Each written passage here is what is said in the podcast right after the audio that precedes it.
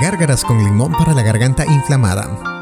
Un excelente remedio casero para el dolor de garganta y la tos es hacer gárgaras con limón en un conjunto de otros ingredientes, ya que se ayudan a disminuir la inflamación en la garganta, mejorando así el malestar. El limón posee propiedades antiinflamatorias, mientras que la cebolla posee una sustancia llamada quercetina, que ayuda a combatir la inflamación y la gripe de forma natural. Los ingredientes: 3 limones, una cebolla mediana, una cucharada de miel, un litro de agua. El modo de preparación. Hervir el agua y agregar la cebolla, dejándola reposar durante 7 minutos.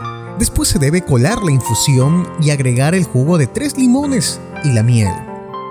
Debes realizar gárgaras con este té dos veces al día